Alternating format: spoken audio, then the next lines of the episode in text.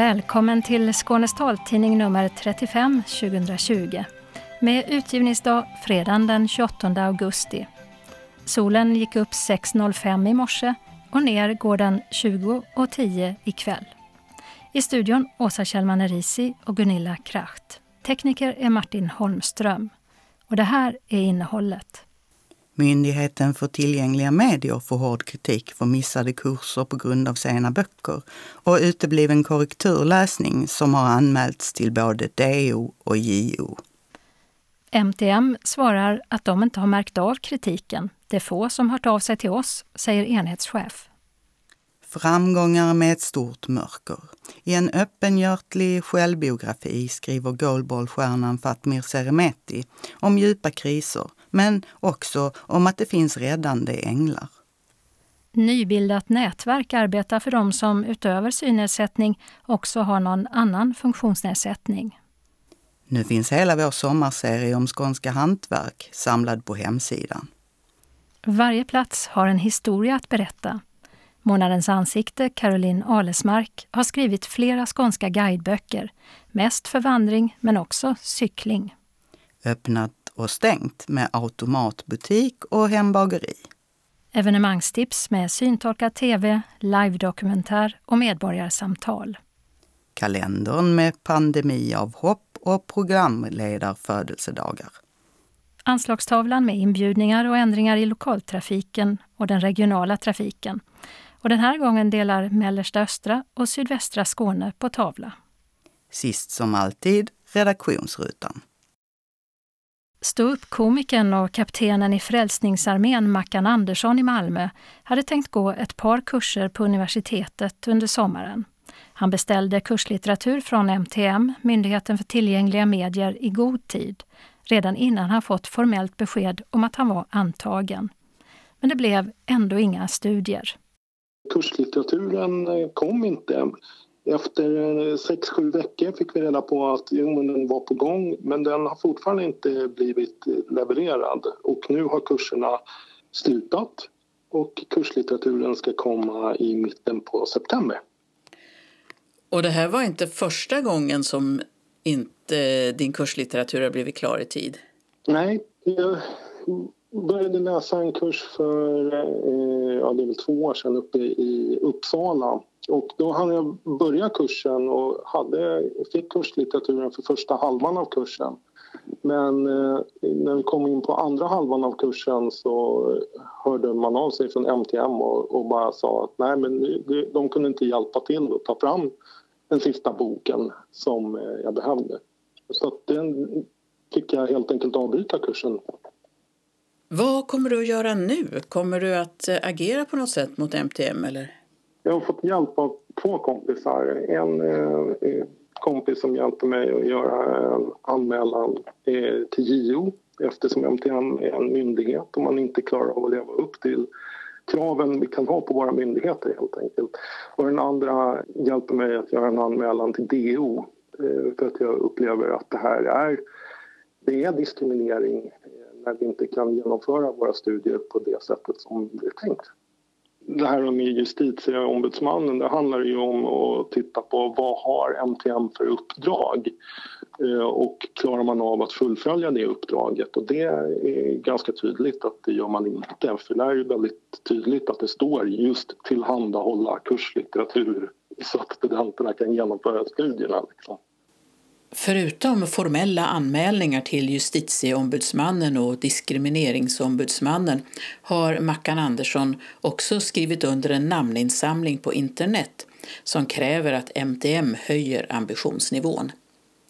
Initiativtagare till uppropet är Finn Hellman och en av dem som aktiverat sig mycket i namninsamlandet är folkbildaren och punktläsaren Madeleine Linder i Göteborg du ser många som också upplever att det här är problematiskt. Det känns ju som att du får ett stöd bara genom att se de här namnen, tycker jag. Eller bara genom att veta hur många det är. Och vi känner också genom att göra en namninsamling att vi tror på vår egen förmåga att påverka. Och det tycker jag är jätteviktigt. Det är självstärkande. Sen är ju förhoppningen att MTM eh, ska se hur, hur massivt den här protesten är. Och att de ska få klart för sig att vi nöjer oss inte med att vi får en talbok som till 80 procent är bra inläst. Och vi nöjer oss inte med att största delarna i tidningarna är, är korrekt punktskrift. Utan det ska vara 100 procent? Ja, det är klart. Och sen kan det ju vara något fel någonstans, någon gång. Men eh, det är alldeles på tok att jag till exempel kan få fel tider därför att en eller två punkter fattas eller kommer till. Eh, det är alldeles på tok att jag bakar eller lagar en maträtt där jag tar för lite eller för mycket av någonting därför att det är en felaktig punkt. Och jag kan få fel på ett namn. Och sen kanske jag hänvisar till den, den personen som heter så. Och då kanske jag säger fel namn. Och det verkar ju jättenonchalant. Har du försökt ta kontakt med MTM tidigare och påpeka de här felen och vad får du för reaktion då? Jag har gjort det jättemånga gånger och det är så tråkigt för det blir just det här att nu ringer hon igen eller nu mejlar hon igen. Och det är, det är mycket fel och jag vill alltid ringa för vi ska inte behöva nöja oss med det som jag sa med, med att vi får en, en ett, det blir som en utkast till en tidning, ett utkast. Och eh, jag får ju ingen reaktion utan jag får bara att det, till exempel det här med en, ett uttalsfel då, eh, en loge istället för en loge. Då sa de att det, det är för svårt att göra något åt. Och det vet, kan jag inte gå in i för jag, det vet inte jag hur svårt det är men det är ju orimligt att det ska vara ut, ord som är fel uttalade. När det gäller böcker så där kapitel har varit omkastade så har de sagt att de ska göra något åt det. Eh, och jag har beställt hem boken en eller två månader senare. Och då har den kommit och det är fortfarande omkastade kapitel. När det gäller punktskrift så har jag sagt att jag tycker att någon borde, alltså där givetvis, borde gå igenom punktskriften, gå igenom tidningar och så, så att det, att det är rätt. Och då har jag fått frågan om jag kan tänka mig att göra det gratis. Och det är klart att jag inte kan. Det känns lite som om vi är lite styrmoderligt behandlade. Nu har man MTM och nu har man personal och, och det finns säkert eh, mycket som görs bra. Men, och jag vet ju inte heller vad som är huvudsyftet. Jag är, inte, jag är inte så insatt i det. För mig är det viktiga att om jag beställer en bok till en kurs jag ska gå så ska jag få den i tid. Och om jag beställer en tidning så ska den, det som står i den, det tryckta innehållet ska vara korrekt. Och lånar jag en vanlig roman så ska den talboken, eh, jag ska kunna lita på att, den, att jag läser den på samma sätt som en bok i svartskrift. Eh, sen tycker jag att den sista perioden här så har ju böckerna, får, en bok får ju ett klar datum när den ska vara klar. Och det har de ju helt enkelt inte hållit. Det är jättemycket böcker som vi har fått vänta på jättelänge. Och då känner jag att då är det väl bättre att säga från början att det här kommer att ta längre tid. Det är väl det jag tycker också på något sätt att jag vill ha min tidning, jag vill ha min talbok. Jag ska inte behöva engagera mig djupare. Hur, hur, jag kan inte tycka det. Det är ju inga personer som läser böcker på svartskrift som engagerar sig i själva processen fram tills boken är klar. Sen tycker jag det här med att böcker inte kommer i tid, det är ju ett problem som vi har tampats med så långt tillbaka som jag minns. Men eh, jag tycker det är förödande. För är, är det någonting som vi som synskadade behöver så är det utbildning. Men eh, kommer Mackan Andersson att göra något nytt försök att vidareutbilda sig? Ärligt talat så beror det på lite hur eh, de här processerna eh, löper framöver. Det är viktigt att MTM tar sitt myndighetsuppdrag på allvar men med mindre än att de gör det så är det ju inte möjligt att studera, helt enkelt. Och eh, jag förstår att eh, det har, det har varit mycket liksom omkring MTM. De har flyttat myndigheten från Stockholm till Malmö. Vi är inne i, i hela coronasvängen och det innebär att det är massor med fler människor som studerar därför att man gör, gör det då i större utsträckning och så vidare. Så jag kan förstå att det finns massor med skäl till varför det här inte fungerar men jag tycker fortfarande att eh, man måste leva upp till de liksom, eh, eh, uppdrag som man har som myndighet och det ansvar man har som myndighet. Det går liksom inte bara att säga nej men det går inte och så rycka på axlarna liksom därför att i andra änden så är det ju människor som blir skadade av det här. De här kurserna i somras nu som du alltså inte kunde delta i, var det kurser som du behövde för ditt jobb eller ren fritidssysselsättning? Nej, det var inte eh, kurser som jag behöver i mitt jobb, tack och lov utan det var mer en, en, eh, en fördjupning liksom då. Eh, och med lite tur så, så kan, jag, kan jag ta igen det på andra sätt i, i andra sammanhang. Men Eh, tråkigt att det inte blev av, helt enkelt. Jag hade sett fram emot det här. Jag var väldigt glad när jag blev antagen till skolan. Och, och eh, eh ja, så att det, det, det, kändes, det kändes jobbigt att bli snuvad på det faktiskt. Det sa Mackan Andersson i Malmö, som alltså inte kunde delta i kurser han blivit antagen till i somras. Vi hörde också Madeleine Linder i Göteborg engagerad i uppropet om MTMs bristande ambitionsnivå som hittills skrivits på av 356 personer. Reporter var Birgitta Fredén. På Myndigheten för tillgängliga medier, MTM, är det enheten medier och tjänster som svarar för produktionen av punktskrifts och talböcker. Marie Ivarsson är enhetschef och säger så här om hur det går till när kurslitteratur till studenter ska produceras. Vi vill ju ha in ett besked från skolan så snart som möjligt när en elev har blivit antagen eh, så att vi har en möjlighet att kunna producera den här boken tills kursstarten är. Men ibland så är det ju väldigt kort om tid, så är det ju. Och en del böcker tar ju lång tid att producera medan andra går fortare. Så det är beroende på vad det är för eh, kurslitteratur helt enkelt. Och eh, det har väl varit olika saker varför det har tagit tid. Men en anledning har ju varit att det har varit svårt att få tag på själva boken. Att liksom sätta igång produktionen, att eh, ja, få tag på den här vanliga tryckta boken då, som är underlaget för hela produktionen. Vems ansvar är det att ta fram underlaget, den tryckta boken? När vi får ett, en beställning ifrån högskolan då köper vi in, då sätter vi igång och köpa in den här boken på en gång. Och ibland så är det ju litteratur som finns eh, lätt tillgänglig här i Sverige men ibland så kan vi ju behöva beställa utomlands ifrån och så. Eller låna in i värsta fall. Så, men det är ju vi som har ansvaret att köpa in boken. Så är det ju. Och sen så när boken kommer till oss då, då skannar vi den. Vi, vi, får också från en del förlag så får vi förlagsfiler och det är ju absolut det bästa för jag menar, det, då går det ju fort. Jag menar, då är det bara en digital fil som skickas och då behövs det ingen skanning och så så att då tjänar man ju tid. Även eh, seende kursdeltagare måste ju få tag i boken, den, den finns ju. Ja, precis.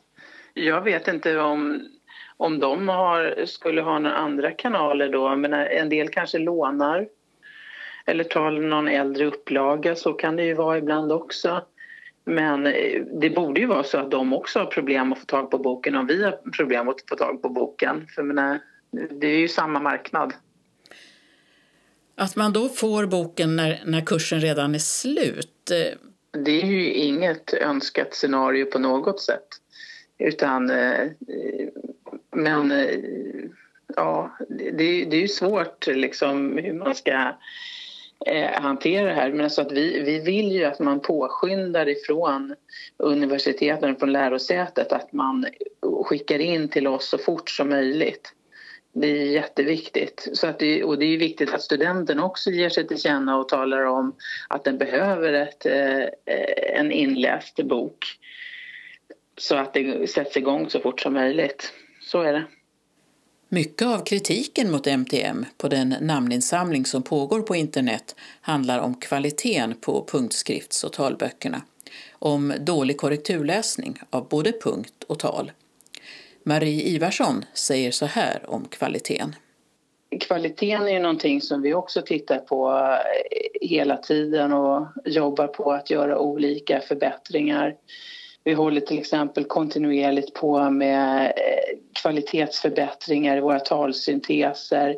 Vi har personer som är anställda som sitter och gör transkriberingar och sitter och ändrar så att det blir bättre och bättre uttal hela tiden och att vi får bättre ordlistor. och sådana saker. Och sen gör vi ju även eh, mycket manuella kontroller och sånt. Däremot så har vi för stora produktionsvolymer för att vi ska sitta och kunna korrekturläsa allting. Jag menar, för en korrekturläsning tar ju en väldigt tid, det gör det. Utan det, det blir ju en helt annan typ av kontroller mot ordlistor och ja, man gör olika sökningar och så. När det gäller korrekturläsningen av punktlitteraturen då, hur mm. gör ni där? Ja, det är ju precis på samma sätt egentligen för att eh, det produktionsunderlag som vi producerar eh, det är ju detsamma oavsett det är för en talbok eller om det är för en punktskriftsbok eller en e-textbok. Så det är själva grundmaterialet som vi korrekturläser. Sen så läser man ju, när man gör sen punktskriftsboken då tittar man ytterligare egentligen på boken och tittar på är det ytterligare fel som man hittar i själva produktionsprocessen som ja, man inte har sett tidigare då. och då rättar man ju till dem. Men heltäckande det är det ju inte, det, så är det ju. Kommer det någonsin att kunna bli det? Ja, jag är, jag är tveksam då skulle vi lägga ännu mera tid på eh, till exempel korrekturläsning då, kunna, och läsa allting. Och då skulle det bli väldigt långa leveranstider och det skulle bli otroligt dyrt att producera. Så att, att det skulle bli helt eh, felfritt, det tror jag inte. Och det är ju faktiskt så att det är fel i de eh, vanliga tryckta böckerna också och det är ju så när vi upptäcker sådana fel då när det är uppenbara stavfel så korrigerar ju vi det. Och sen är det ju maskiner som skriver ut eh, också och maskiner kan ju gå sönder också så att ja. Det kan ju få konsekvenser just med punktskrift eftersom det bara är några punkter som utgör alla bokstäver och kommer någon punkt mm. fel kan det ju få helt annan betydelse. Ja, det blir ju andra ord. Så att eh, vad, man, vad man kan göra då som låntagare det är att man eh, kontaktar oss och säger att nu har det blivit fel i den här boken och då går ju vi igenom den extra noggrant och, och trycker om den så att eh, man inte ska behöva läsa en bok om det är för mycket fel i den. Är punktläsarna en sån liten grupp jämfört med till exempel dyslektiker att de kommer lite på undantag, eller? Nej, det tycker jag absolut inte att det är. För menar, antalet punktskriftslåntagare de är ju någonstans, det är under en procent av alla våra totala låntagare. Men punktskriftsproduktionen är ju, jag tror den står för ungefär 25-30 procent ungefär av alla titlar som vi producerar på ett år. Så att vi producerar ju väldigt mycket böcker för en liten målgrupp. Den här kritiken då som kommer fram i det här uppropet på internet, eh, har ni märkt mycket av den? Nej, det har vi egentligen inte. För det är inte många som har kontaktat oss eh, personligen, det är det inte. Utan vi, vi har väl bara sett det som finns i sociala medier egentligen. Kom det som en överraskning, den här namninsamlingen? Eller? Ja, det, det gjorde den väl kanske. Alltså, vi vill ju gärna ha en dialog direkt med låntagarna, att man hör av sig till oss och, och pratar med oss om man upptäcker fel och så. Så, att, eh, så på så sätt så kanske det var en överraskning. Kommer den att påverka er verksamhet på något sätt då? Ja, men det gör den ju. Vi tittar ju på alla de här frågorna som har kommit upp och tittar på vad är det vi gör idag? Vad skulle vi kunna göra bättre? Jag menar, vi jobbar ju med ständiga eh, förbättringar så att det är ju med i våra liksom, verksamhetsplaneringar och så. Så att visst, vi, vi har absolut jobbar vi med att eh, titta på de här frågorna. Sa Marie Ivarsson, chef för enheten medier och tjänster på Myndigheten för tillgängliga medier, MTM. Reporter var Birgitta Fredén. Fatmir Seremeti är en av Sveriges och världens bästa goalballspelare med 18 år i landslaget, varav de sista 10 som lagkapten och ett VM-guld och paralympiskt brons bland meriterna. Med sin klubb FIF Malmö har det blivit rader av SM-guld och europeiska titlar. Och för ett par år sedan blev han den första svenska goalballproffset när han skrev på för portugisiska Sporting. Men djupt under ytan så har hela tiden den tilltagande blindheten, depressionerna och självmordstankarna legat på lur. Fast det var något han helst behöll för sig själv, tills nu. Om det och att räddande änglar finns berättar Fatmir Sermeti i sin bok Från mörker till framgång som just kommit ut.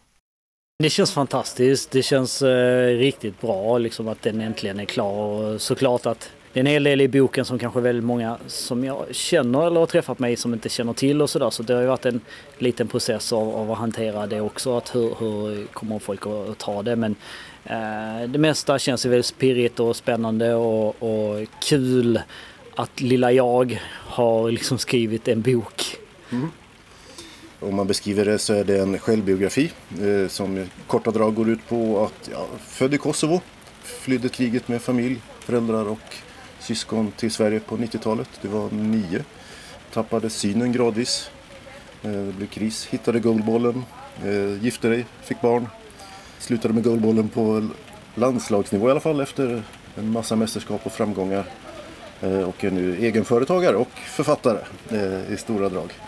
Eh, varför skrev du boken?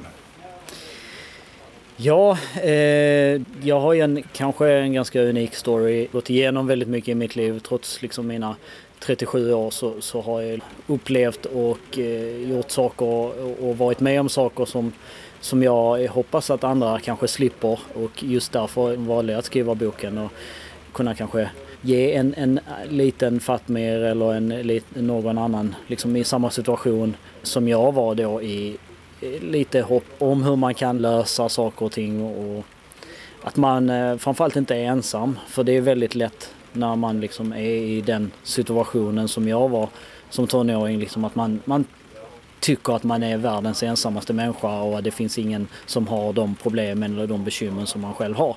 Eh, men tvärtom så är det ju faktiskt så att det finns väldigt, väldigt många som har gått igenom samma sak. Eh, och varför uppfinna hjulet en gång till liksom utan kan jag hjälpa en så, så är det värt att skriva hela boken och dela med mig av mitt liksom innersta. Mm. Du hade ju planer på att bli fotbollsproffs eh, till du var tonåring. Sen eh, fick du glaukom och så försämrades synen och det var väl det som ställde till med mest i ditt liv. Förändrade förutsättningarna till det mesta och tankarna på vad du skulle göra i framtiden där. Hur, ja, hur tänkte du då egentligen? Nej men det är väl klart att eh, det var inte bara fotbollen utan eh, liksom när, när, man drabbas av en tragedi som grav synskada är så börjar man också fundera på existentiella frågor som ja men kan jag liksom bilda familj? Kan jag utbilda mig? Kan jag eh, göra och leva ett självständigt liv som, som, eh, så som jag skulle vilja göra? Eh, det är många sådana frågor som då helt plötsligt blir väldigt viktiga och eh, sådana frågor som man kanske normalt tar när man börjar bli vuxen kanske fick jag ju ta eh, med mig själv väldigt tidigt och många sådana liksom funderingar eh, ledde ju till en, en ganska djup depression som jag hade svårt att ta mig ur. Mm. Ja, den har du vad jag vet inte berättat om offentligt. Vi känner dig kanske från tidigare reportage om den eh, karske och positive lagkaptenen i Goalbollen som kämpar och svettas för Sverige och sin klubb. Eh, men eh, det var rätt djupa depressioner och flera gånger till och med. Ja, så är det ju. Eh, så det, det, är svårt att, att, kalla det för liksom plural depressioner utan det, det blir ju liksom en depression som, som kommer och går. Eh, och, och, den blir ibland djupare, ibland lite lättare. Men, men nej, det är sant som du säger att det är kanske en sida som jag inte riktigt visat utåt så mycket utan hållit det mer inom mig själv. Och ju längre åren har gått ju mer har jag liksom lärt mig att hantera den och sådär. Eh, och under den tiden som jag liksom har blivit mer offentlig person så, så har jag ändå lärt mig att hantera den väldigt bra. Och, Eh, det har liksom inte varit ett problem på det sättet men det är klart att som tonåring liksom, att fundera på att ta livet av sig var ju såklart det kändes som en, som en enkel väg att slippa smärtan, att slippa eh, slippa det, de jobbiga känslorna och, och, förstå det där mörkret liksom som, som intog en. Mm. Ja, du beskriver det i boken, eh, jag vid ett par tillfällen så var du nära självmordet. Du står i en scen så är ni på resa tillbaka till Kosovo eh, med familjen till hembyn. Och du står i natten vid ett stup. Eh, ja, det är bara var råkar vara där för att du inte har sett det. Och hör hur stenarna plumsar ner långt, långt ner och tänker eh, att nu, vad är det som händer där? Ja, så är det ju. Nu kanske vi inte ska avslöja för mycket i vad det står i boken. Man får ju läsa det. Men, men eh, ja, det är klart att det, det var ju liksom tillfällen där det var otroligt nära och sen Sen är det ju svårt att veta. Jag menar jag, jag lever idag och, och, och mår bra och sådär och jag gick ju inte hela vägen och man vet ju liksom aldrig vad som egentligen gör att man tar det där extra lilla steget. Men jag hade hela tiden någonting, någonting djupt in, inuti mig som, som inte lät mig kanske gå hela vägen och, och ta den enkla, kanske något fega vägen ur, ur eh, problemen utan Eh, det var någonting som ville kämpa och det är jag lycklig och glad över idag. Mm. Att så inte blev fallet. Men det är klart att, att just där och då kändes det som att jag ville liksom bara bli, bli av med de här jobbiga känslorna. Den här ensamheten, den här eh, smärtan över och rädslan över att en dag ska jag bli blind. Mm.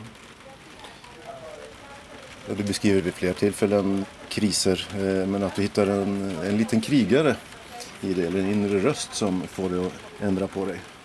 Ja, det, det vet jag ju knappt själv egentligen utan det, det är väl den här lilla, lilla liksom livsgnistan eller kämparviljan som, som jag tror att liksom alla människor har men att man inte riktigt har kontakt med den kanske på rätt sätt. Och vissa har väl en starkare och andra en, en liksom svagare kanske krigare inuti sig men men ger man bara den tillfälle liksom att komma fram, vilket då när jag har mått som allra, allra sämst så har den rösten talat till mig så har det ju blivit bra till slut. Det kanske krävs att man hamnar där långt, långt ner för att få kontakt med, med sitt inre jag kanske. Mm. Du nämnde tidigare att du inte har varit ensam utan har fått hjälp. Du talar om änglar till och med. Att det är människor som har dykt upp i din väg när det känns som mörkast, när skolan inte har funkat eh, och du inte tror att du ska ha någon framtid alls, så dyker upp någon människa och hjälper dig in på en, en bättre väg. Jag, jag tycker och står för att alla människor som, som hjälper någon annan helt utan egen vinning, eh, utan en tanke på att få någonting tillbaka, det är vandrande änglar på jorden eh, i, i min värld.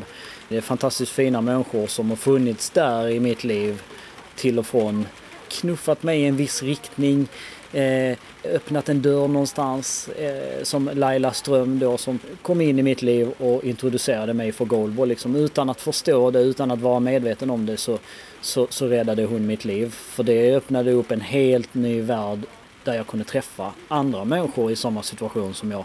Där jag liksom kunde träffa de här eh, ungdomarna och tjejerna och killarna som, som var glada, som eh, inte tyckte att synnedsättningen var ett hinder utan man såg egentligen eh, de visade mig hur man ser på möjligheterna istället. Och det, det, var början till en stor förändring för mig att kunna förstå och acceptera min funktionsnedsättning det fanns andra som hade fixat det där eh, före dig som kunde tjäna som ja, förebilder? Ja men såklart. Dels förebilder men det, det viktigaste egentligen just då var att säga att nej men sådana här helt vanliga frågor som familj, utbildning, arbete och allt sånt här att det faktiskt är möjligt. Det löser sig och att det bara är en själv som som eh, sätter begränsningarna på vad man kan klara av och inte och inte liksom din synnedsättning och att framförallt att synnedsättningen inte behöver definiera vem du är, är eller vad du klarar av. Mm. Eh, ett exempel på den motsatta synen, det finns en scen som jag fastnade för i boken när du har gått ut gymnasiet med lite skakiga och ofullständiga betyg. Och är skoltrött skriver du, eh, så plugga vidare, eh, inget alternativ. Men jobba vill du med vad som helst. Och så går du till Arbetsförmedlingen. Eh, eller du cyklar till Arbetsförmedlingen trots din dåliga syn med en viss risk för livet. Ja, vad händer sen när du blir mottagen där? Kan du berätta? Jag går in där på kontoret och har såklart bokat tid och sådär och blir mottagen av en eh, så kallad då handikappexpert på den tiden. Eh, som skulle då hjälpa mig vidare och söka jobb helt enkelt. Och hon skrev ju helt enkelt ut en ansökan eh, hos Försäkringskassans hemsida på förtidspension och hon tycker att jag ska söka förtidspension och hon säger uttryckligen att jag, ja men det är jättebra för dig för då behöver du liksom inte ta ansvar och, och jobba en dag i ditt liv. Eh, och då var du 20 år och, och då är sugen 20, på att jobba? 20 år och sugen på att jobba och jag menar på den tiden var det 7-8 tusen liksom som man fick i förtidspension och leva på det resten av sitt liv liksom det, det, det kändes som ett rejält slag i ansiktet. Eh, att jag inte duger till någonting så jag, jag blev jätteledsen såklart och jag ställde mig upp och jag sprang därifrån helt enkelt. Och, eh, samma dag ordnade ett, ett jobb på ett eh, gammalt ställe där jag har vikarierat tidigare. Ja, som du beskriver i boken, du gick ut och så skulle du cykla iväg därifrån och upptäckte att någon hade stulit cykeln. Någon hade stulit din cykel, ja precis. Så det var lite det var lite eh, så slag på slag på slag emellanåt liksom. Och, och, så, så blir ju livet kanske, men när man just mår så dåligt som jag mådde då så, så känns ju alla sådana där bakslag lite extra såklart. Eh, är någonting riktigt jävla illa så ska det bli ännu lite jävligare liksom bara för att. Eh, men på något vis liksom det, det har ju kanske lite grann definierat hela mitt liv eller hur, hur jag har varit och hur jag har levt större delen av mitt liv. Att för varje liksom, nederlag eller eh, gång jag har liksom fallit så har jag på något vis lyckats resa mig och göra något, något bra av situationen istället. Oavsett liksom vad det handlat om. Mm. Vi sitter på ett café kan vi berätta där det regnar och mobiler låter och en del pratar i bakgrunden i Västra hamnen med utsikt över Öresund bakom oss för de som ser. Eh, ditt dubbla ursprung eh, berättar om en, en hel del. Född i Kosovo, kom till Sverige med familjen och eh, så hamnade i Rosengård. Och kluvenheten mellan de här två kulturerna. Det finns en scen i boken där, eh, eller flera, men där familjen, ni kommer till Kosovo och så kliver ni ur bilen och ska träffa tjocka släkten och så kommer några stadiga karlar i släkten och tar varsin arm och bär iväg med den nästan in i huset eh, så att fötterna knappt nuddar marken. För nu ska vi ta hand om den här stackars blinda Fatmir. För du ska inte behöva göra någonting i ditt liv. Och det där var någonting du verkar ha kämpat mycket för. Alltså självständighet och självständigt liv och kan själv. Och, och eh, styra över sitt eget liv. Inte låta familjen ta över. Nej, såklart. Det har ju varit en kamp eh, egentligen från början. Har det varit en stor, stor kamp för min liksom, egen självständighet och sådär. Eh, det är ju som du säger och som jag skrivit i boken att det skiljer ju sig väldigt mycket i hur man ser på människor med funktionsnedsättning och, och hur man lever i de två olika kulturerna. Liksom, I Sverige så vet man liksom från början att ja, men här har alla möjlighet att ta hand om sig själv. Man är inte beroende av familj och släkt för sin överlevnad på samma sätt. I Kosovo då var det ju väldigt, väldigt bunden till familjen. En stor och stark familj eh, garanterade trygghet och, och välstånd liksom. Eh, man tar hand om de funktionsnedsatta från det att de föds till de dör i stort sett och likadant med de gamla. Man bor liksom flera generationer tillsammans. Och det finns inget annat, man visste inte om någonting annat liksom att, att eh, tanken att människor med funktionsnedsättning ska kunna ha förmåga att ta hand om sig själv och sin egen familj. Liksom, bara det är ju absurt liksom, för dem. Eh, så det är ju tankar som jag har jobbat med jättemycket och som också såklart bidrog starkt till min depression och, och mina mörka tankar och, och, problem. Liksom för att jag vill inte vara en börda för någon. Det är klart att jag förstår hur de menade. Jag förstår vad som för sig gick liksom på många sätt men jag, jag accepterar det inte och jag, jag, eh, köper inte det längre utan liksom de har ju fått lära sig med tiden att nej men nu, jag är en individ, jag har behov, jag klarar mig själv. Eh, vare sig ni gillar det eller inte liksom. Eh, och det har de ju, det har tagit lång, lång tid. Det har varit mycket tårar, mycket problem men till slut så har det ju löst sig. Ja, till slut lyckades du till och med få dem att gå och se dina matcher i Goalball. Det var ett motstånd. De tyckte att du skulle inte hålla på med sådana dumheter. Ja, precis. Och det är ju liksom av, av samma tanke. Det här just omhändertagande. Att ja, men du kan göra dig illa och du kan skada dig och massa sånt där. Och ska du verkligen liksom åka hemifrån själv på tävlingar och ja, hur mycket sådana grejer som helst. Så de var ju inte att titta på en enda hemmamatch liksom på flera, flera år. Eh, pratar om mina egna föräldrar liksom. Florim, min bror, har ju följt mig alltid, alltid. Och mina syskon egentligen, de har alltid varit intresserade och sådär. Men, men att till slut få föräldrarna att ändra sin syn på allting från grunden. Det, det är nog en av de största segrarna jag har i mitt liv tror jag. Boken, välskriven får jag säga om jag ska tycka något. Har du skrivit den själv?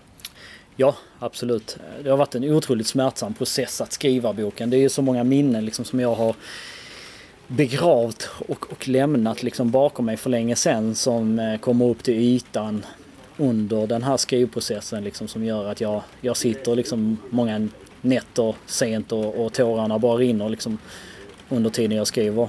Och, och såklart varvas det ju med glada utrop och nästan liksom så att man, man skrattar för sig själv över vissa minnen under skrivprocessen. Men för mig har det ju varit en, lite av en terapi också. Att eh, äntligen liksom lyfta upp de här sakerna som har varit långt under ytan och som på något vis ändå har stört mig skulle jag tro.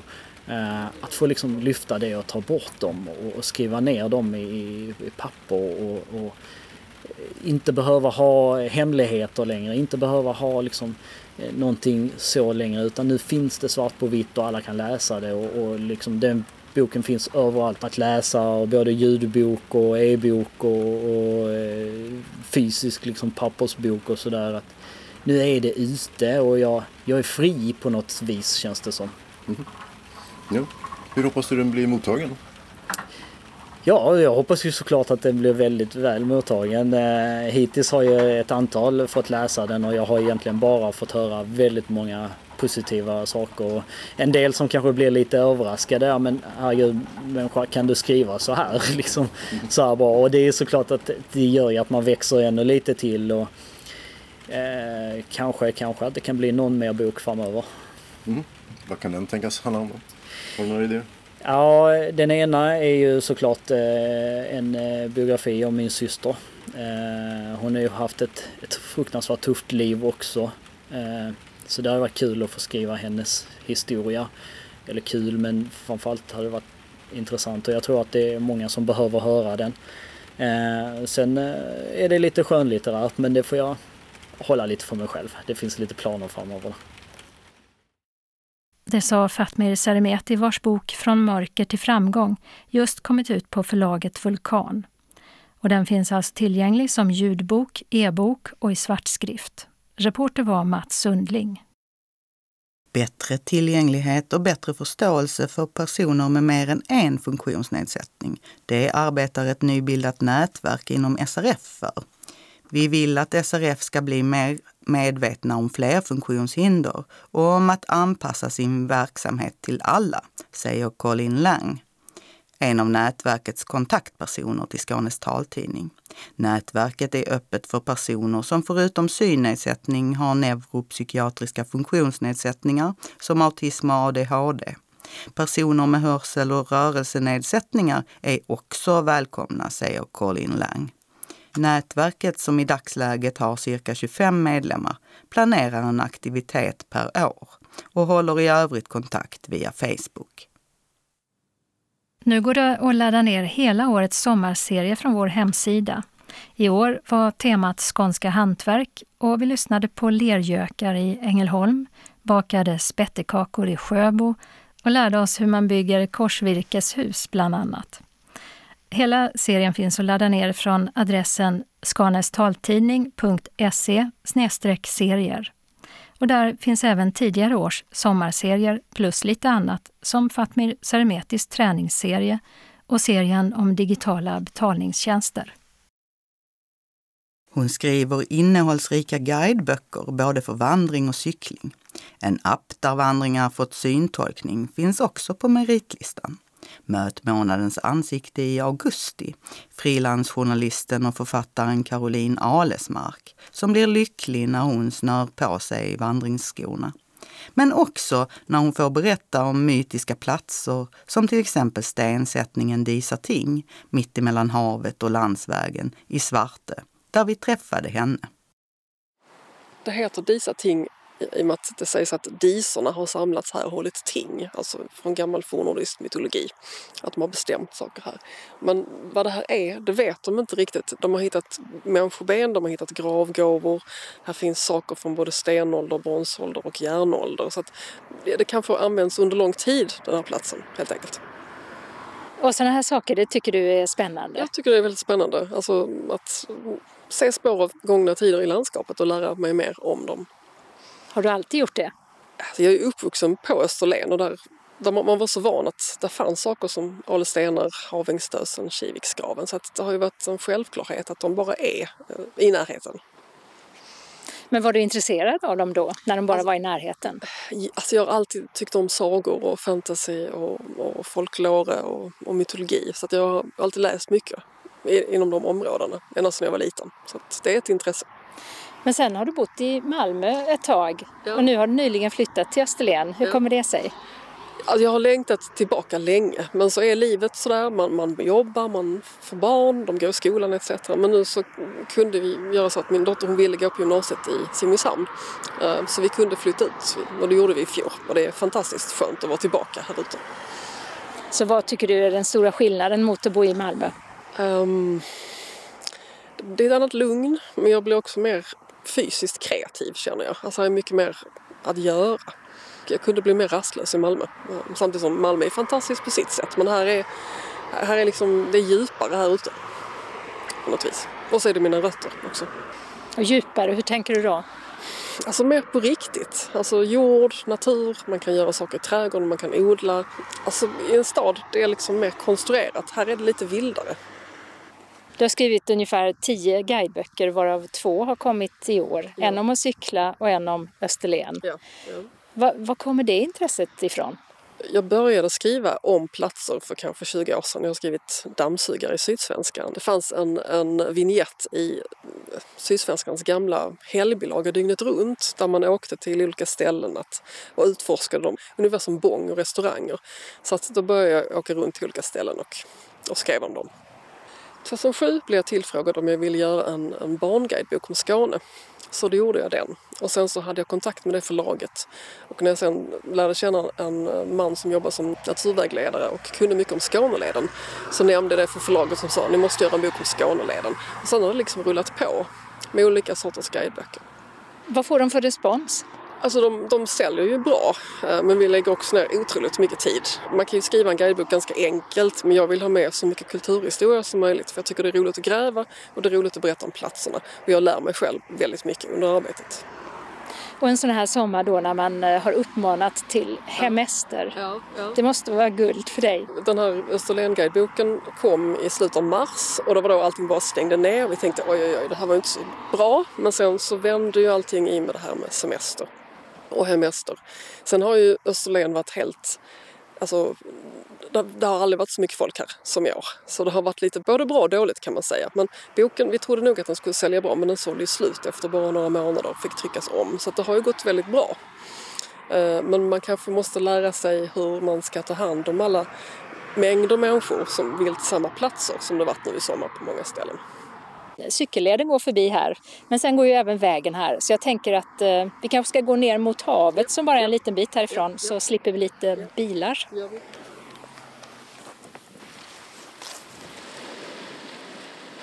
Här i Svarte, eh, ganska nära Ystad, så går cykelleden jäms med landsvägen och nedanför så ligger havet. Så det är en vacker sträcka att cykla. Och det är en av de sträckor som Caroline Alesmark cyklade när hon tillsammans med sin kollega gjorde cykelguideboken. Jag har gjort den tillsammans med Kenneth Joelsson som jag även gjort eh, två böcker om Skåneleden tillsammans med tidigare, bland annat. Vi har funderat på det här med cykelleder och cykling och när den tredje av de nationella cykellederna som går genom Skåne, eh, Sydkustleden, invigdes i juni i fjol. Då, då kände vi att okay, nu, nu kan man göra en bok om att cykla i Skåne. Så vi har cyklat 12 etapper från eh, Kattegattleden, Sydkustleden och Sydostleden.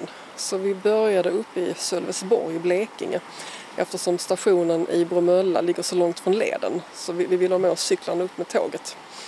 Eh, så vi cyklade från Sölvesborg och sen hela vägen ner runt Skånes kust upp till Båstad och avslutade där. Det var en lång sträcka. Ja, det var, vi tog det på 12 dagar. Så att, eh, ja, vi cyklade mellan 4 och 6 mil om dagen ungefär. Jag tycker kanske att tre mil är ganska lagom på en dag. Upp mot sex mil känner nej, då hinner man inte titta på saker. Så. Och det här med att titta på saker, det tycker du är viktigt? Ja, jag tycker det är viktigt att, att stanna och uppleva och undersöka. Och för att du ska vara riktigt nöjd med, med mm. den guidebok som det blir, hur ska den vara då? Liksom? Alltså, den ska vara matig eh, och man ska känna sig trygg med den. Det ska finnas liksom, var kan jag laga min cykel? Var kan jag äta? Det ska finnas kartor. Jag har ju hittat mycket när jag varit ute som jag inte visste tidigare. Till exempel att eh, någon gång på 40-talet så föll ett paket ner från himlen i Böste innehållande juveler. Det var alltså storpolitik på hög nivå. Jag, jag kan inte detaljerna utan till nu men det var några juveler som skulle till någon eh, abdikerad prins så att han skulle kunna komma tillbaks. Någonting i den stilen. Sånt har jag läst mig till. Att, Oj, wow, hände det här i Böste? Det blev jättestora affärer i tidningarna kring det och politiska liksom, maktspel och allt möjligt. Men sånt är väldigt kul att ta reda på en liten oansenlig fiskeby. Aha, en jättehistoria. Så, till exempel. Från ett flyg eller? Ja, från ett flygplan. Två personer väntade på det här paketet. Jag skulle ta hand om det åt honom. Och det är en sån grej du går igång på? Det är en sån på. grej jag går igång på till exempel. När jag försöker ta reda på, okej okay, vad kan man skriva om den här lilla kustbyn liksom, som jag inte vet någonting om. Hittar du alltid någonting att skriva om? Ja, nästan. Alltså jag har prenumerationer på Dagens Nyheter, i Allehanda och Sydsvenskan, alltså digitala. Och där, man kan ju leta mycket i arkiven på olika orter till exempel. Det var där jag hittade hela historien om den här, de här juvelerna till exempel. Och sen så, jag har kanske två meter böcker om Skåne hemma. Jag köper så fort jag ser en på loppis eller på bokbörsen eller liknande. Och sen bibliotekets eh, lokalavdelningar. Det är roligare att läsa i böcker än att, än att surfa liksom, och leta fakta på nätet. Och så får du berätta, hur ser du ut? Jag är 1,72 eh, lång ungefär, ganska lång. Jag har um, blont hår med slingor, blå ögon, ganska markerade anletsdrag. Gillar lila och grönt, har ofta det på mig. Och just idag har du en lila skjorta ja, på dig. Ja, ja. Varför gillar du lila och grönt? Jag vet inte, jag tror att min pappa utbrast just någon gång, alltså, ah, du är precis som far, du tycker om grönt. Så tydligen så tycker min farfar väldigt mycket om grönt. Jag bor på den gård där min farfar växte upp och där min pappa växte upp. Och där är mycket gröna detaljer så att det gröna kommer nog därifrån. Det lila vet jag faktiskt inte men just den kombinationen är ganska striking. Så här. Andy Warhol har gjort en bild av en kattunge som är grön med lila ögon. Jag älskar den bilden. Min dotter, när hon var typ sju, så sa hon Mamma, hur kan du begära att jag ska bo i ett, i ett hem där det bara finns lila och gröna saker? Ändrade du något sen? Nej, nej. nej. Ja, hon står ut ändå? Hon står ut ändå. Men du har också gjort en app och där var det syntolkning och även teckenspråkstolkning. Ja, ja, ja. Vi blev kontaktade av lite olika appföretag när Värna Skåneleden hade kommit ut och så fördjupade vi kontakten med ett av dem och de hittade en, en tävling hos Post och telestyrelsen om att skapa en mer aktiv fritid för alla. Så då gjorde vi en app som var eh, teckenspråkstolkad, alltså man kunde se filmer av en person som teckenspråkstolkade mina texter i mobilen eh, men också syntolkad.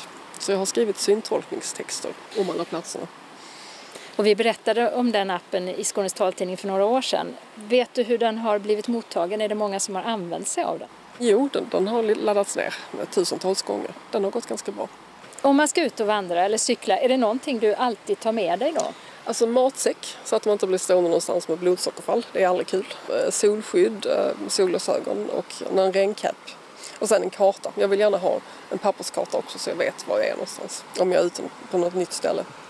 Vad funderar du själv kring när du är ute och vandrar? Det som är aktuellt. Sen blir jag ju nyfiken på någonting. och går iväg och kollar, ja men vad är det här liksom? Oj, är det, här? är det ett odlingsrös eller är det en gravhög eller vad är det för någonting? Jag ser gravhögar i, i sådana bronsåldershögar i landskapet på ett sätt som jag inte gjorde tidigare. De är ju överallt eh, i princip. Jag lär mig mycket. Jag har ju otroligt kul när jag gör de här, annars skulle jag inte göra tio guideböcker. Liksom. Jag har säkert fem i huvudet som jag vill göra. Så. Och de här du har gjort som är lite mer om mystik ja, och så. Ja. Är det ett annat intresse du har? Det är ett annat intresse och det började med att jag lärde känna en tjej som heter Paul Gara och vi satt och pratade om att det finns så många fler fornminnen än Ale stenar, Kiviksgraven och Havängstösen. Alltså Skåne är helt nerlusat men det är de här tre stora som folk besöker. Så vi gjorde den första boken för att människor skulle upptäcka även de andra ställena. Och det finns väldigt, väldigt mycket, alltså grottor, heliga källor, dösar, eh, gravrösen etc. som förtjänar att få besök. Och vad gör dig mest lycklig? Ja, men just det här att när man ska ut och vandra, knyta på sig skorna och packa ryggsäcken. Okej, nu ska jag vara ute en hel dag. Liksom. Det, det, det är en sak som gör mig lycklig.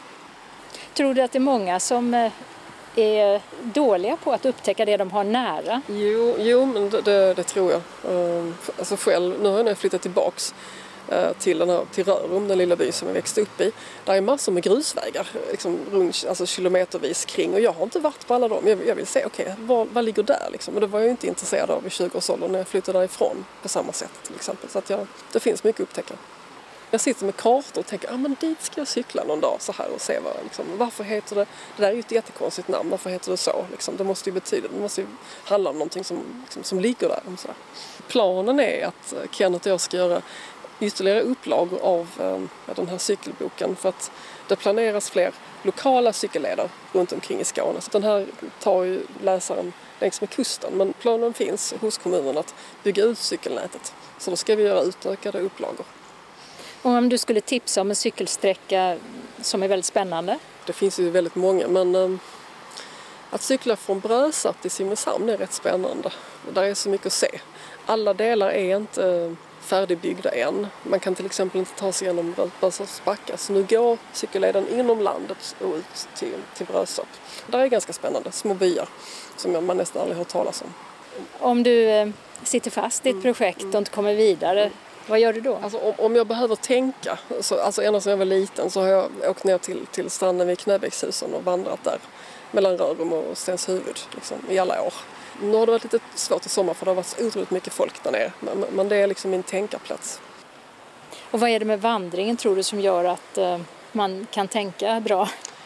Det är en slags tidlöshet i det. Man är utomhus, man rör sig. Om man är i naturen kan det vara när som helst egentligen genom århundradena. Att det är väldigt basic. Man, man, man flyttar fötterna, man andas, man, man, man rör sig med armarna. Det, är, det gör ju väldigt gott, liksom, både till själen och, och kroppen.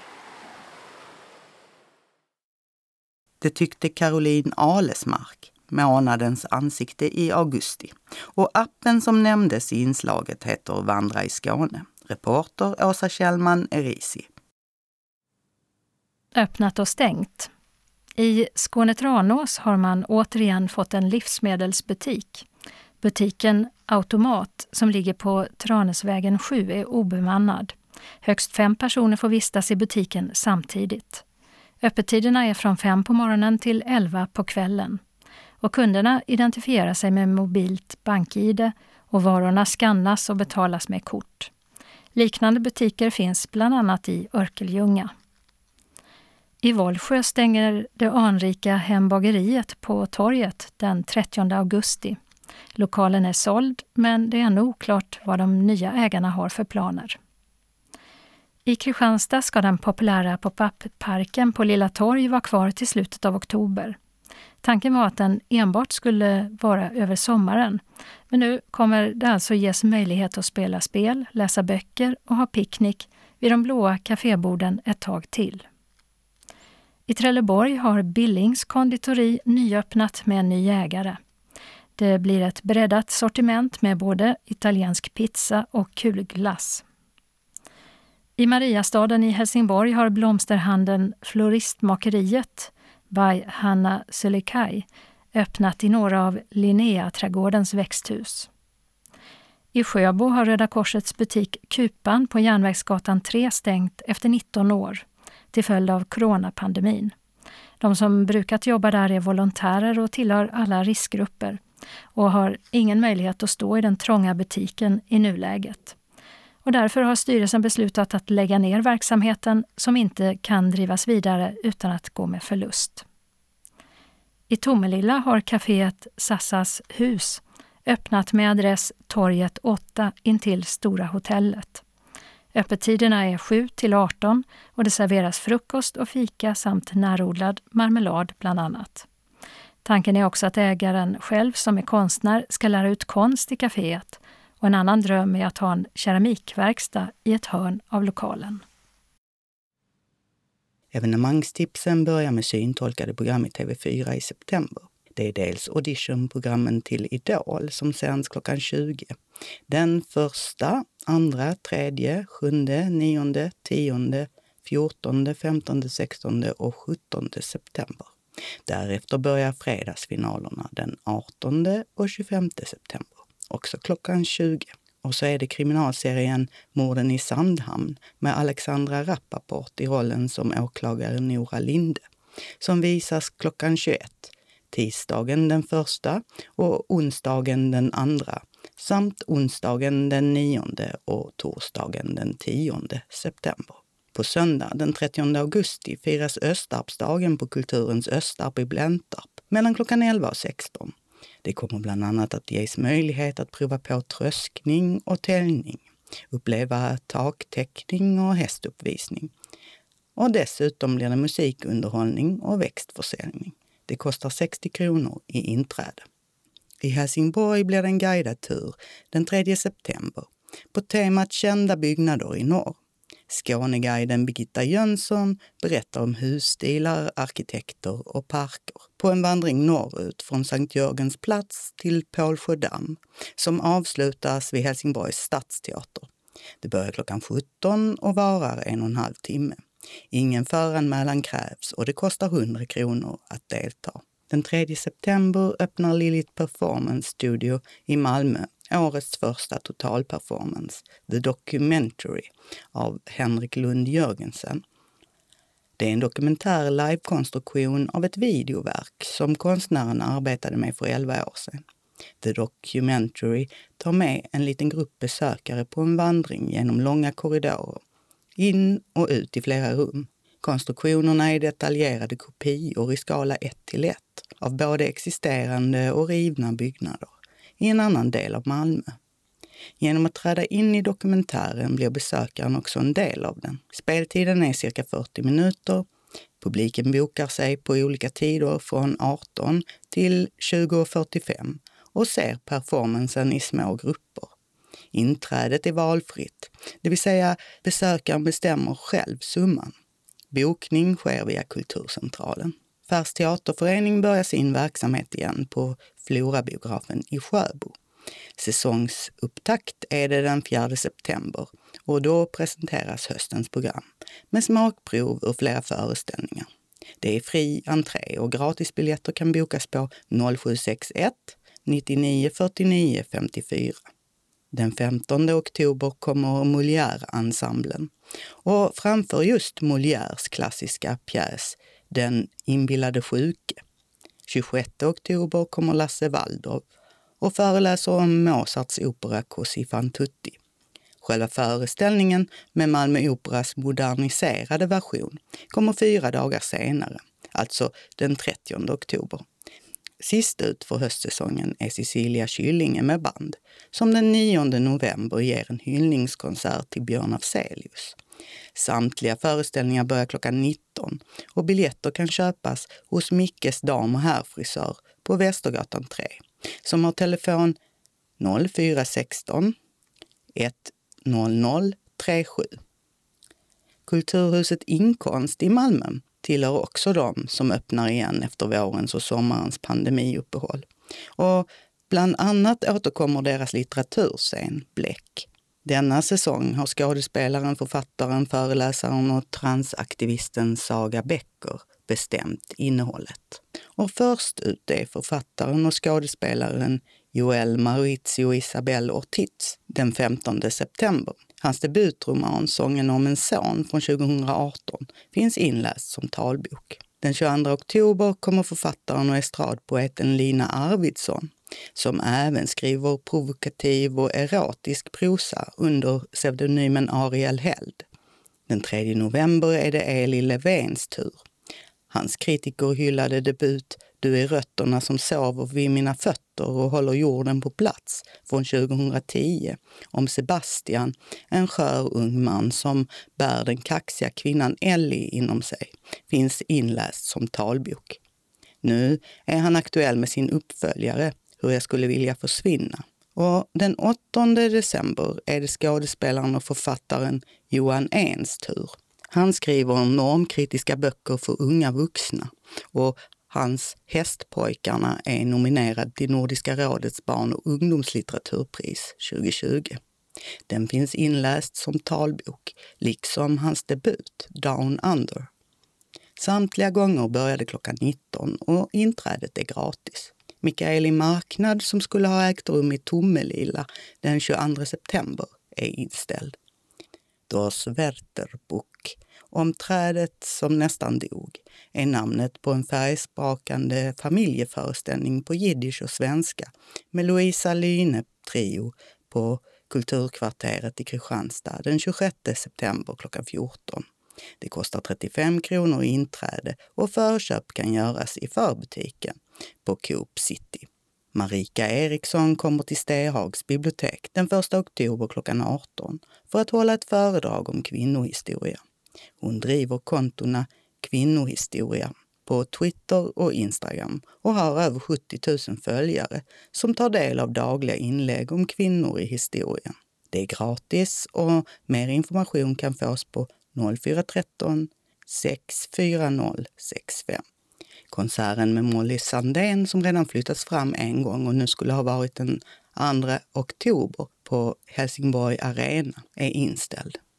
Riksteaterns uppsättning av det absurda kontorsdramat Chefen visas på Lunds stadsteater den 6 oktober klockan 19 och det erbjuds syntolkning.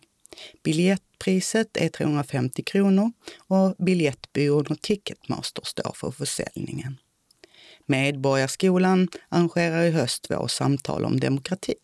Det första är på Ystads stadsbibliotek den 5 november klockan 14.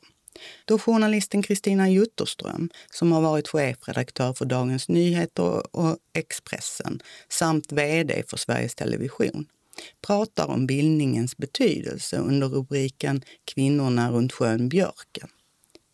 Och den 12 november är det dags för Olof Sundin som är professor i biblioteks och informationsvetenskap vid Lunds universitet. Han kommer att vara på AF-borgen i Lund 17.30 och då är ämnet källkritikens betydelse. Det är gratis inträde till båda arrangemangen, men föranmälan krävs. För mer information ring Medborgarskolan 010 157 5757. Biljettinformation Kulturcentralen 040 10 30 20.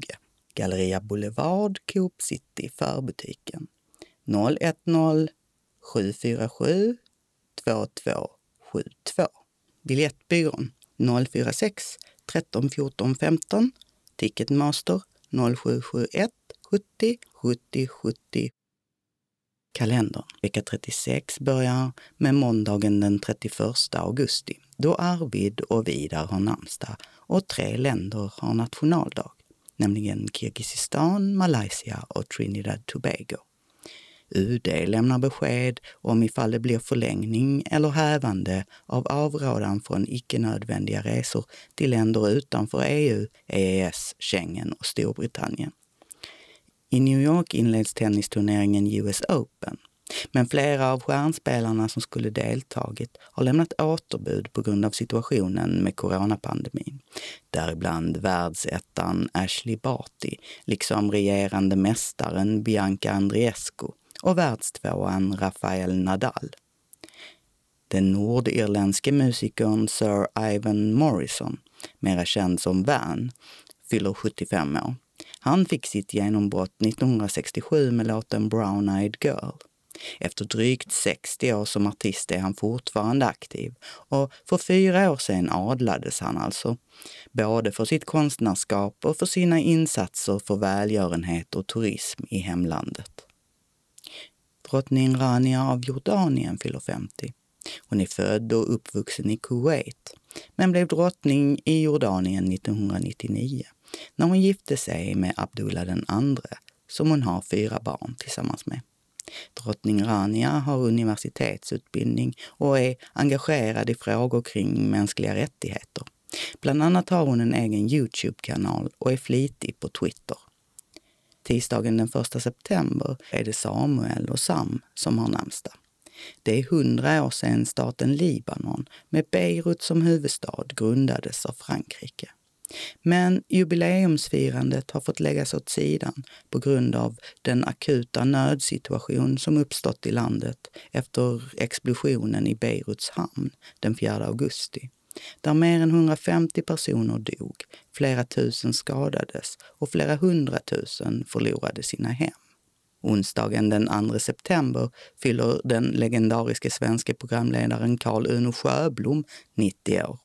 Han tillhörde gänget bakom humorprogrammet Mosebacke Monarki och har lett en rad radioprogram som Telefonväktarna och Svensktoppen och tv-program som Notknäckarna och Vi femman. Och så är det Justina och Justus som har namnsdag. Torsdagen den 3 september heter namnsdagsbarnen Alfhild och Alva. Och det är nationaldag i Qatar och San Marino. Fredagen den 4 september har Gisela namnsdag och det är idolprogramledaren Per Lernströms 40-årsdag.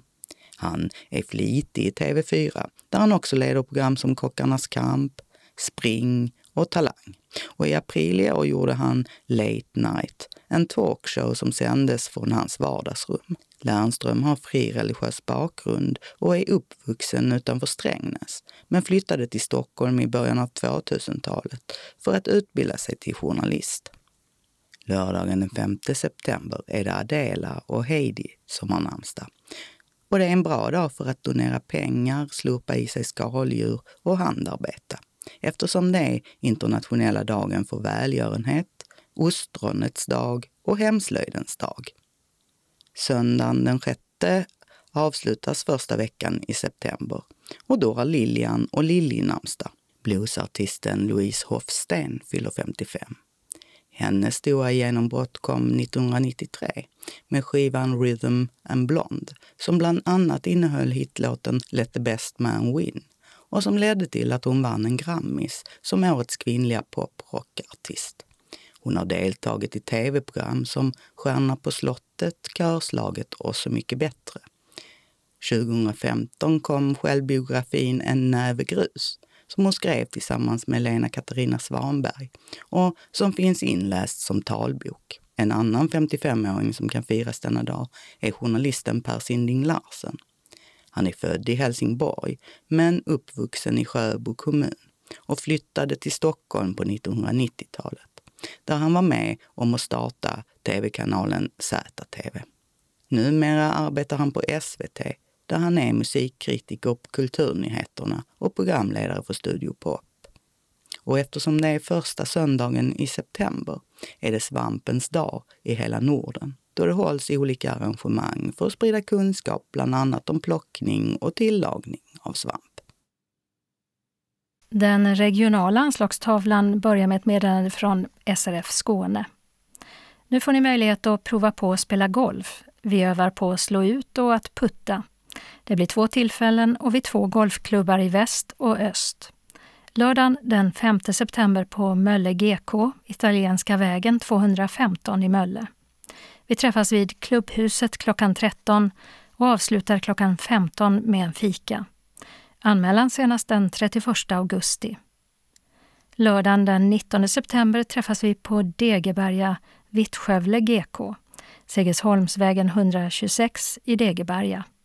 Även här träffas vi vid Klubbhuset klockan 13 och avslutar 15 med en fika. Anmälan senast den 14 september. Och har du möjlighet att ta med dig egen ledsagare är det en fördel. Men har du inte möjlighet till det så ordnar vi det. Men meddela vid anmälan. Då antalet platser är begränsat så är det först till kvarn som gäller. Pris för aktiviteten är 100 kronor och då ingår tränare, golfklubbor, bollar, ledsagare vid behov och fika och era resor. Anmälan sker till SRF Skåne på telefon 040-777 75 eller e-post srfskane snabel srfskane.se och uppgiv i anmälan om du har någon matallergi. Du kan betala in din anmälningsavgift till Bankgiro 484-0989 eller med Swish på nummer 123 312 6299. Vill du ha en inbetalningsavi så säg till när du anmäler dig. SRF Skåne står för era resekostnader efter att kvitton inkommit, dock senast tre månader efter genomförd aktivitet. Varmt välkomna hälsar Hans och Maria. Så en inbjudan från US Syd och SRF Skåne.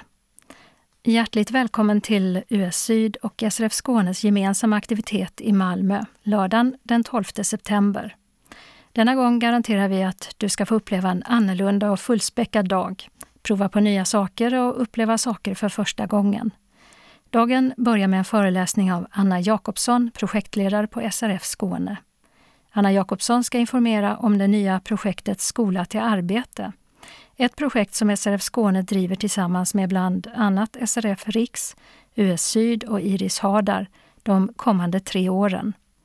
Efter föreläsningen kommer vi prova på att köra go-kart på Race House i Malmö. Efter lunch ska vi prova på Five-a-side, blindfotboll. Ett gäng kommer från Stockholm för att visa oss Five-a-side. Vi hoppas du vill uppleva och tillbringa denna lördag med oss. Ta vara på chansen, tveka inte. Anmäl dig redan idag till US Syds kansli senast den 4 september. Det är gratis att delta men antalet platser är begränsat till 30 stycken. Först till kvarn gäller och därefter en reservlista med efter anmälningsdatum. Ring 0470 17 77 71 eller e-posta till kansli ussyd.se. Meddela när du anmäler dig om du har specialkost eller allergier. Har du frågor kontakta planeringsgruppen Tärtomma. Telefon 073 871 0265. Suleiman Kalat 072 030 66 78 eller Rebecka Olsson 072 310 80 68. Varma hälsningar från planeringsgruppen Tär, Suleiman och Rebecka. Och vi har några ändringar i den regionala busstrafiken. Vi har en förändring i busstrafiken som gäller både regionbussarna och stadsbussarna i Helsingborg. På grund av underhållsarbete av gångbron över Malmöleden och bygge av hissar är hållplats Tingshuset läge A och B på Malmöleden stängd fram till 31 januari 2021. Resenärerna på stadsbuss 1 och 22 hänvisas till hållplats Helsingborg C eller övriga stadsbusslinjer på hållplats Gustav Adolfs torg. När det gäller regionbuss 209, 218, 219, 251, 297 och 298 så hänvisas resenärerna till hållplats Helsingborg C. Den lokala anslagstavlan för norra Skåne. SRF Kristianstad-Bromölla meddelar att det är bokcirkel på Kristianstad bibliotek. Vi träffas i huvudentrén och går gemensamt till vårt rum. Stefan alternativt Karin håller i bokcirkeln. De tipsar om nya och gamla ljudböcker. Vi pratar också om böcker vi själva läst. Det blir en lättare fika. Välkomna både nya och gamla deltagare tisdagen den 1 september klockan 13.15 till 14.45. Och Synskadades förening Kristianstad-Bromölla inbjuder också sina medlemmar till en smidesdag hos Leif Lang på Kajevägen 4 i Arkelstorp. Tisdagen den 8 september med start 9.30 och det håller på tills vi är färdiga cirka 15. Klä dig i oömma kläder och ta med dig arbetshandskar. Hörselskydd finns. Leif gör de varma arbetsmomenten. Du blir bjuden på en enkel lunch och fika. Meddela om du har någon matallergi. Max fem deltagare. Material ingår i priset som är 400 kronor att betalas in på bankgiro 899-9245. Anmäl deltagande senast onsdagen den 2 september till TINA på telefon 070-635 4114. För allas trygghet följer vi restriktionerna som gäller avstånd med mera. Varmt välkomna! Synskadades förening Kristianstad-Bromölla inbjuder också sina medlemmar till kamratträff. Torsdagen den 17 september klockan 14 till 16.30 i Östermalmskyrkans lilla sal på Lasarettsboulevarden 6. Bo från Östermalmskyrkan kommer att underhålla oss med skånska historier. Naturligtvis blir det även en fikastund. Vi följer restriktioner, håller avstånd och det finns engångsvantar och handsprit tillgängligt för den som vill ha det. Naturligtvis så stannar vi hemma om vi känner oss det minsta krassliga. Anmäl deltagande senast måndagen den 7 september till TINA.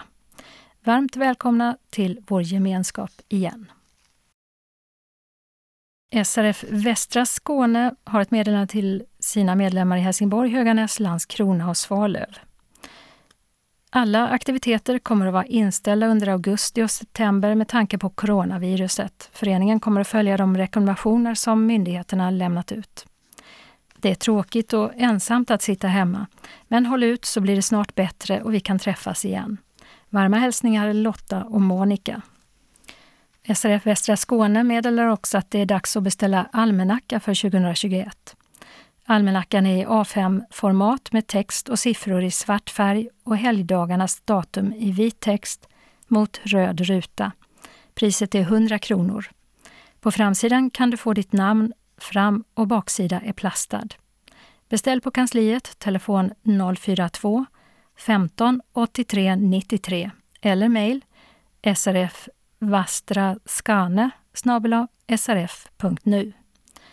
Om du inte kan hämta din almanacka kan vi skicka den till dig med inbetalningskort och portokostnad medtagen.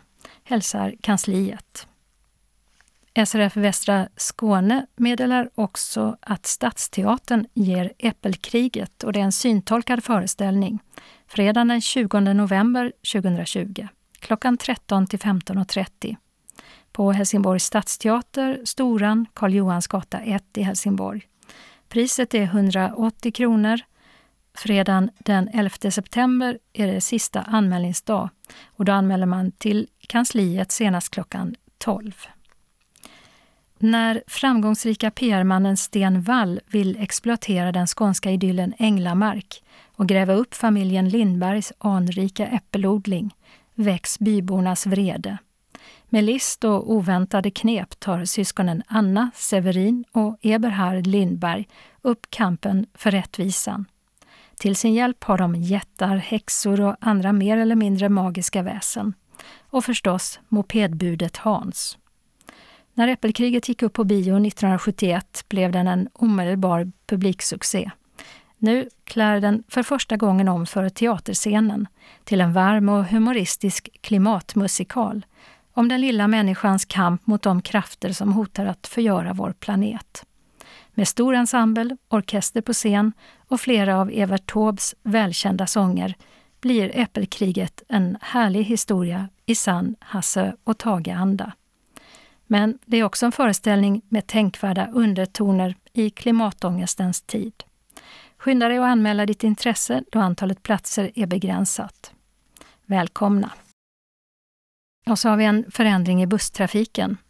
Ett vägarbete på Storgatan i Höganäs påverkar linje 201. Vägarbetet kommer att ske i olika etapper och inledningsvis stängs hållplats Arnbergsplats läge A och B. Istället hänvisas resenärerna till hållplats Höganäs stadshus, läge A och B.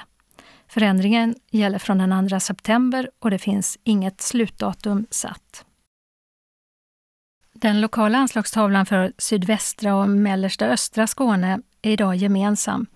SRF Lundabygden bjuder in till kulturafton onsdagen den 16 september. Författaren Cecilia Salström kommer att berätta om boken Vit syren samt andra böcker som hon skrivit med Lunda-anknytning. Klockan 18 till 21 i föreningslokalen Tordönsvägen 4 i på Klostergården i Lund. Vi serverar som vanligt något läckert att äta och en kaka till det avslutande kaffet. Deltagaravgift 50 kronor som vanligt. Din anmälan behöver vi ha senast den 11 september till 046 211 06 74 eller e-post srfkansli.lundabygden bredband.net. Hjärtligt välkomna till denna kulturafton med temat författarskap med anknytning till Lund. SRF Malmö Svedala och aktiviteter under vecka 36. Efter ett långt uppehåll så hälsar vi er varmt välkomna till dagverksamheten på SRF Malmö Svedala. Vi serverar kaffe och kaka till en kostnad av 10 kronor. Vi kan även ordna diabeteskaka om man säger till vid anmälan. Tyvärr så kan vi inte erbjuda smörgåsar för tillfället, men det går bra att man tar med egen om man vill det.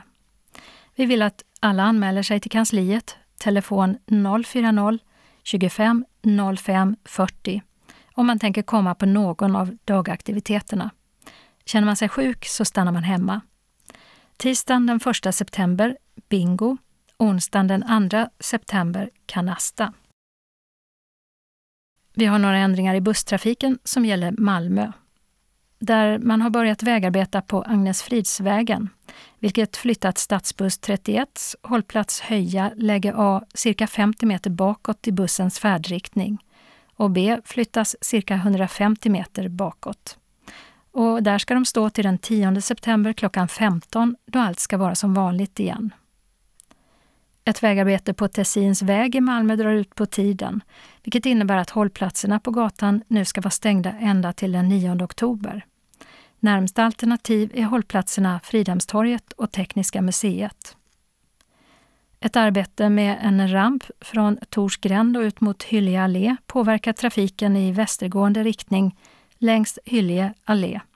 Hållplats Hyllie läge E stängs och resenärer med linje 150 hänvisas till hållplats Hyllie läge B.